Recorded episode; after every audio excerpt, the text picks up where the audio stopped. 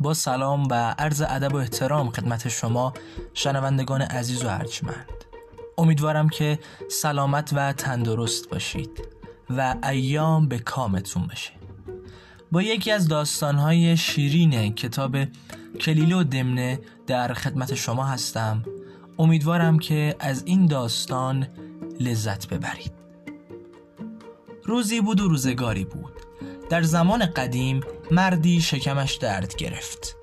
نزد طبیب رفت و از دل درد شکایت کرد و گفت شب تا صبح از درد شکم نخوابیدم.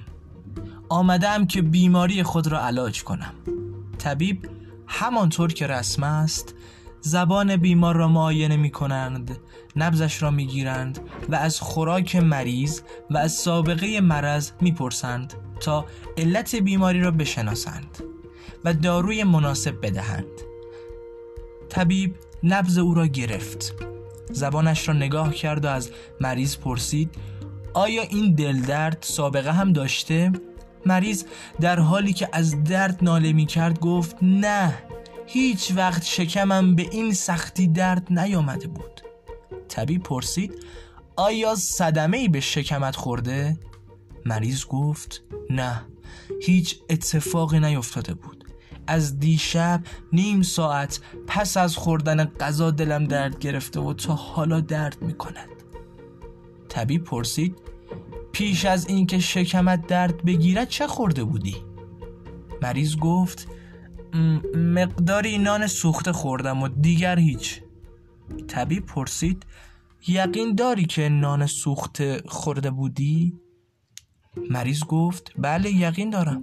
زیرا اگرچه درست رنگ آن را ندیدم ولی تصور می‌کنم حسابی سوخته بود چون که درست مزه زغال می‌داد و گویا زغال خالص بود. طبیب گفت بسیار خوب. فهمیدم. حالا اول علت درد را و بعد خود درد را علاج می‌کنم. آن وقت به معاون خود دستور داد که آن شیشه محلول دوای چشم که چشم را جلا می‌دهد و روشنی دیده را میافزاید بیاورد.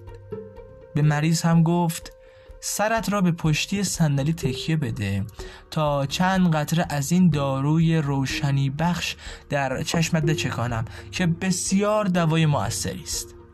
مرد بیمار فریاد کشید که آقای حکیم مسخره بازی را بگذار کنار.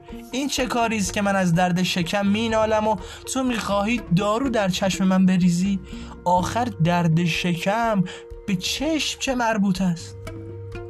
طبیب گفت مرد حسابی تو خودت می‌گویی نان سوخته زغال را به جای نان سالم خورده و رنگ آن را ندیده ای. من می‌خوام اول چشم تو را علاج کنم که بعد از این نان سوخته زغال شده را به جای نان پخته سالم نخوری و دل درد نگیری زیرا برای کسی که مزه زغال را می‌فهمد. ولی رنگ نان پخته و نان سوخته را از هم تشخیص نمی‌دهد. علاج بیماری چشمش از بیماری شکمش واجب تر است. امیدوارم که از شنیدن این داستان لذت برده باشین. بدرود.